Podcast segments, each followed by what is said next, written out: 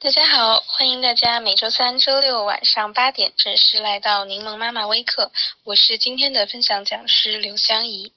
嗯，今天和大家分享的主题和数学的学习有关。之前定的主题呢是文科生如何把数学变成自己的优势学科。不过因为实际上想要说的是，如果呃本身不是数学大牛或者是竞赛大神，如何在数学高考中稳扎稳打拿到满意的分数？所以如果群里现在有理科的同学，也希望大家能够从我今天的分享中收获对自己有用的信息。那今天想讲的四个主要的内容都已经在 PPT 上面了，希望大家先有一个了解，然后我们就开始从第一个部分跟大家分享一下我自己的经验。首先想要和大家说的是，数学在文科高考当中的重要地位，当然在理科高考中也是同样很重要的。首先就是大家都知道它的分数比重很大，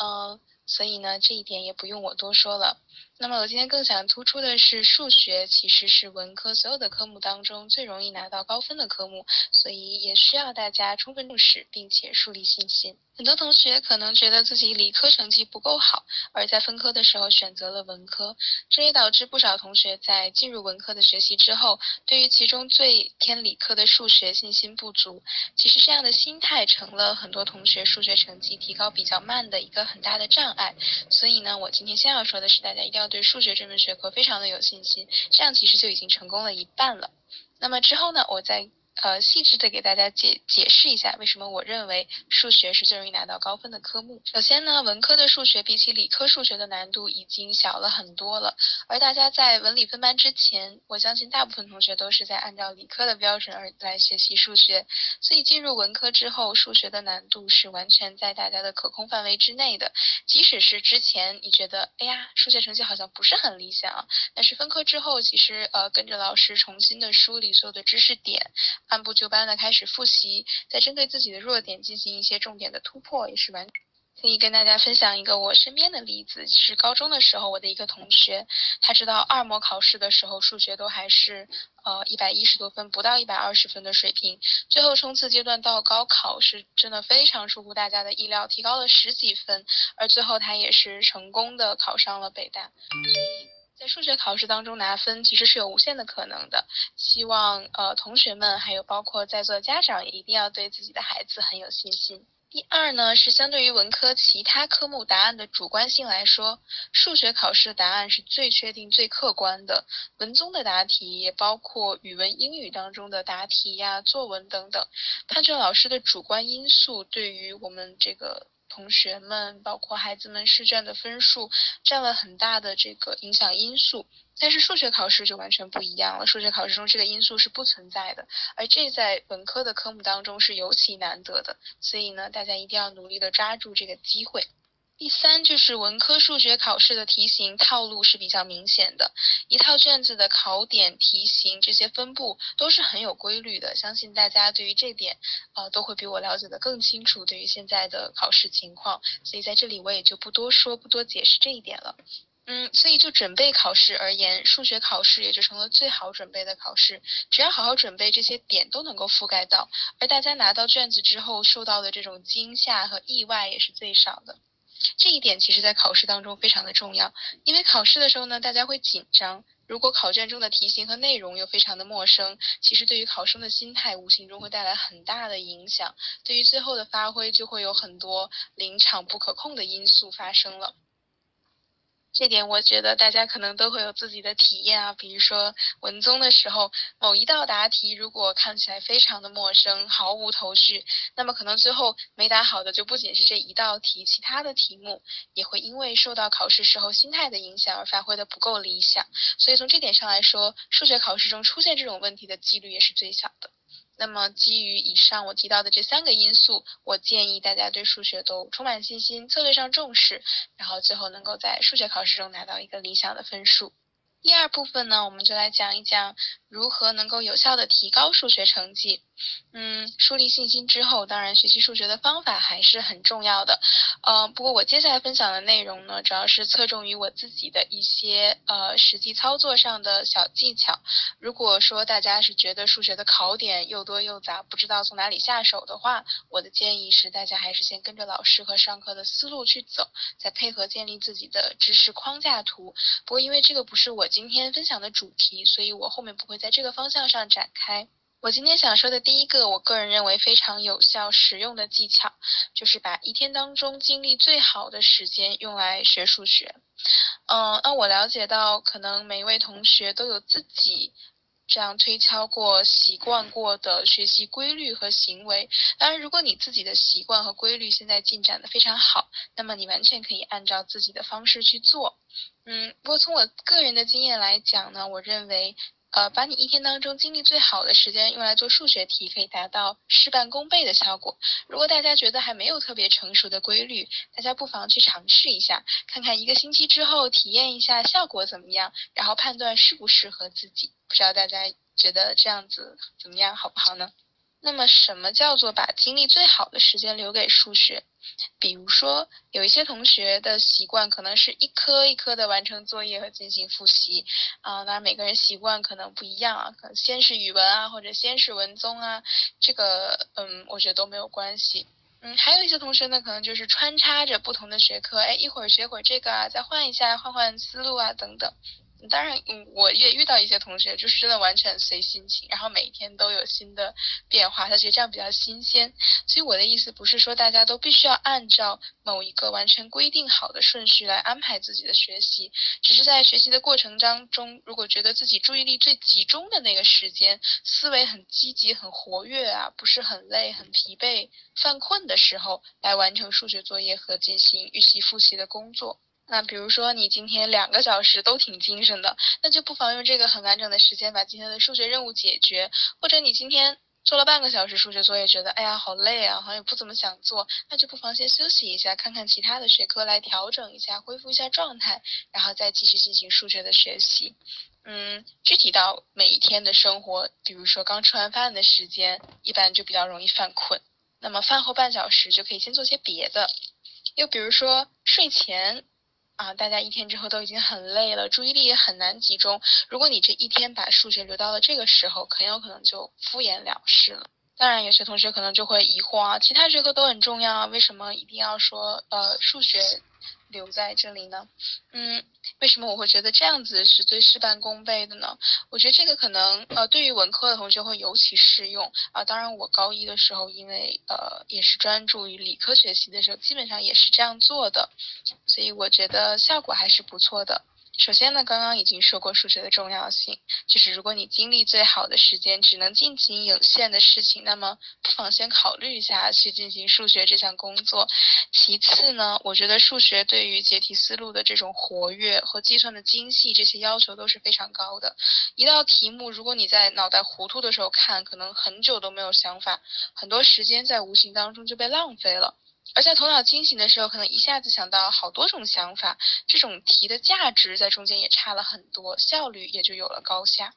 嗯，当然也有比较消极方面的考虑啊，因为数学我们学的时间最长，知识内容是最多而且细碎的。如果你一天的学习内容落下了，想要补上，那也是难度最大的。所以呢，优先保证数学科目跟上进度，会是一个比较讨巧的办法。不过这个并不是说必须的，或者说一定会起效的方法。嗯，我呢是因为高一的时候班主任是数学老师，他非常强调数学的重要性，大家慢慢的后来也就养成这样的习惯了。当然，事实上，我们班后来数学成绩确实也是进步很快。在高一结束的分班考试当中，我当时也是在一个普通班，在平均分上是超过了我们学校的实验班。那学校对于这个我们班主任老师工作也非常肯定。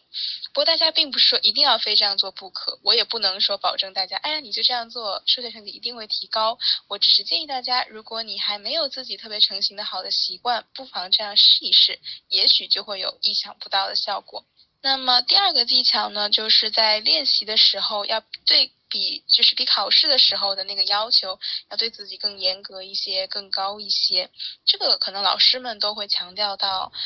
我觉得这样子做大家会在考试遇到题目的时候更加得心应手。以前我也和同学们交流，听到很多同学说，哎，好像看到考题的时候觉得不是很难啊，觉得自己好像在哪里见过，或者是觉得自己应该会做，结果却写不出来，就非常的懊恼。后来呢，大家也一起总结过，觉得造成这种现象的原因，就是平时做题的时候总觉得，哎呀，考试题挺简单的，练习的时候就觉得啊无所谓啊，没有那么的斤斤计较。结果真的到了考试的时候，遇到自己想象中很简单的题，反而一下子不知道从何下手。那么具体来说呢，一方面就是。大家如果在平时练习的时候遇到难题，不要轻易的放弃，不要觉得说，哎呀，这道题太难了，考试的时候不会这么难的，或者是说考试的时候有这么难的题我就不做了。的确啊，大家在考试的时候可以这样想，但是平时练习的时候是一定不可以有这样的想法的。到了考试的时候，你就会发现自己的储备真的是不够用的，所以平时的练习。就是为了从这个锻炼思维，从根本上提高能力的时候，那么对于自己任何不明白的问题，都应该不断的去追问，问自己也好，问老师，问同学，直到你真的明白为止。久而久之呢，你的能力有一个根本的提升，应付考试自然就是小菜一碟了。另一方面，如果有一道题，你觉得啊，这道题我已经会了，我做出来了。也希望大家不要满足于此，想想自己的方法是不是最好的、最简便的，还有没有其他的方法。一般来说，每道数学题的解法都是不止一种的。对于同一个问题，从不同的角度来思考解决方法，对于能力的提升其实是非常有帮助的。这样到了真正考试的时候。嗯，看到每一道题，大家脑子里都会很快的冒出不止一种的解法，运用起来当然就游刃有余很多，可以从中选择。哎，这道题这种解法最简便，那我就用这个。也可以用不同的这样的方法来互相检验，这样呢，你的正确率也会有一个很大的提高。第三个技巧就是对待错题的态度。考试卷子发下来之后啊，尤其是数学卷子发下来之后，不少同学看到自己的错题都会非常的懊恼，说：“哎呀，这道题我是因为马虎才错的，这个分数我本来可以拿到的呀。”嗯，在这里我想要纠正大家的一点就是，马虎其实从来都不是一个真正的错音，或者说你平时如果经常容易马虎，你又怎么能保证到了重要考试的时候就一定不会马虎呢？所以说，如果你把错音都归到了马虎上面，这其实是对自己很不负责任的一个一个做法。所以，当大家认为自己某道题是因为马虎才没有做好的话，不妨从以下几个可能的方面去想一想，自己没有做好的真正原因是什么。有有一种可能就是你本身对这道题目可能模棱两可，不是特别明白。啊，也有可能呢，就是分类讨论啊，或者是什么的有了疏忽，这就不能算是马虎的问题，是要提醒自己多注意的一个。呃，自己比较容易犯错误的点了，嗯，还有可能你就是考试的时候正负号看错了，数字看错了，那你也要想清楚自己到底是哪一步的符号看错了，哪一个数字看差了，这样的话，下次再遇到同样的问题的时候，你才会有这个。警觉的意识，也才能够更有效的避免这个问题。总之呢，用一个马虎来笼统的概括自己的问题是不能够引起自己注意的，当然也是很难解决问题的。那么以上三条呢，是我对于平时数学学习上的一点技巧上的建议，都是简单而非常具有可操作性的。希望大家在认真听课、认真完成作业的基础上，不妨去尝试这样的一些调整，找到让自己最舒服的方法，更有效的来提高。自己的数学成绩。那说完了平时的努力，我们也再来说说考试时候的应对。就像我在开始的时候说的那样，我们可能不是每一个人都能成为数学大牛、竞赛大神，但是这并不妨碍我们可以稳扎稳打的在数学考试中取得理想的分数。我自己最重要的经验就是在简单题该拿分的题目当中绝不丢分，这也帮助我在最后的高考当中拿到了比班上很多数学基础比我厉害的同学更高的分数。一份数学考卷当中，其实除了最后一道简答题之外，其他的题目都可以算作是简单题。啊，当然有的时候填空的最后一道题可能也会比较难，这个大家不要说太死板去较劲，这个难易程度可能大家心里有一个衡量。那我说他们是简单题，是因为呃，除了最后一道大题的内容之外，平时的训练当中都会覆盖到。这些基本的内容，甚至是大家反反复复可能练习了已经不知道多少次了，所以大家一定要细心去完成。如果时间允许的话，在你开始攻克难题之前，把前面的题全部都检查一遍，包括所有的正负号啊、分类讨论这样的小细节。一定要格外的注意，像我这一年的高考，很多同学就是砸在了分类讨论上面，是一个不太常见的分类讨论思路。然后大家呃平时成绩非常好的同学在这里出现了很大的失误。一般来说呢，把这部分简单题的内容把握住，大概一百三十五分左右的分数就已经到手了。所以哪怕最后的难题你依然没有突破，在最后的考试当中也基本上不会成为大家拖后腿的科目了。那么在确认简单题或者说该拿分的题目都已经拿到手之后，大家就可以放心的来攻克难题了。对待难题呢，首先就是不能有畏难的心理，就是不能害怕它。比如最后一道简答题，大家都知道是难题，但是这个难题的第一问往往都是很难很好拿分的，而且通常也会有两到三分左右的分值。不不不要说看都不看哦，我就放弃掉了。其实这部分分数还是很关键的。其次呢。就是尽可能多的把自己的思维过程，或者是你想到的跟这道题相关的公式都展现到试卷上。即使你不知道到底应该用什么样的思路来完成这个题目，也不知道自己写上去这些能不能得出最后的结果，也要尽量的写。只要卷面上有内容，得分的可能性总是比空着要大一些。万一运气好呢，碰上一两个写对了，肯定就赚到了。当然，如果写错了，本身也不是很吃亏嘛。不过进行这一个步骤，就是一定要确保自己前面的简单题已经没有问题的情况之下，不然呢？这个捡了芝麻丢了西瓜，好像就不是一个很明智的办法了。所以说这个顺序也是很重要的。那么最后呢，来给大家讲一个比较励志的故事。我自己其实就完全不属于那种很聪明的学生，数学上面也一直就是按部就班在做，遇到不明白的问题就反复去问，包括也和同学讨论，直到自己最后消化掉。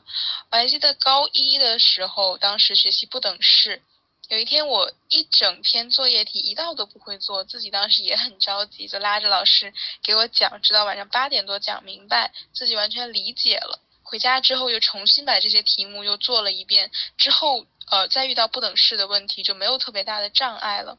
其实说这也是希望大家能够了解，最后在数学的高考当中取得出色成绩的不一定是那些智商超群的大牛同学，其实我们每个人都是有机会的。那我还拿我自己来说，其实我最后一道题经常是做不出来的。然后高一没有分班之前呢，一百分满分的卷子基本上是九十五分左右。进入了文科班之后，数学就稳定在一百四十分以上。最后高考也是考到了年级的第二名。因为我高中是毕业于人大附中，我们学校是以数学见长的学校，所以最后能够考到这样一个成绩，我自己也已经是非常满意了。那也是想跟大家说，你如果目标是数学一百五十分，那可能真的挺难的。但是，一百四十分以上，我觉得每一个人都是有机会去做到的。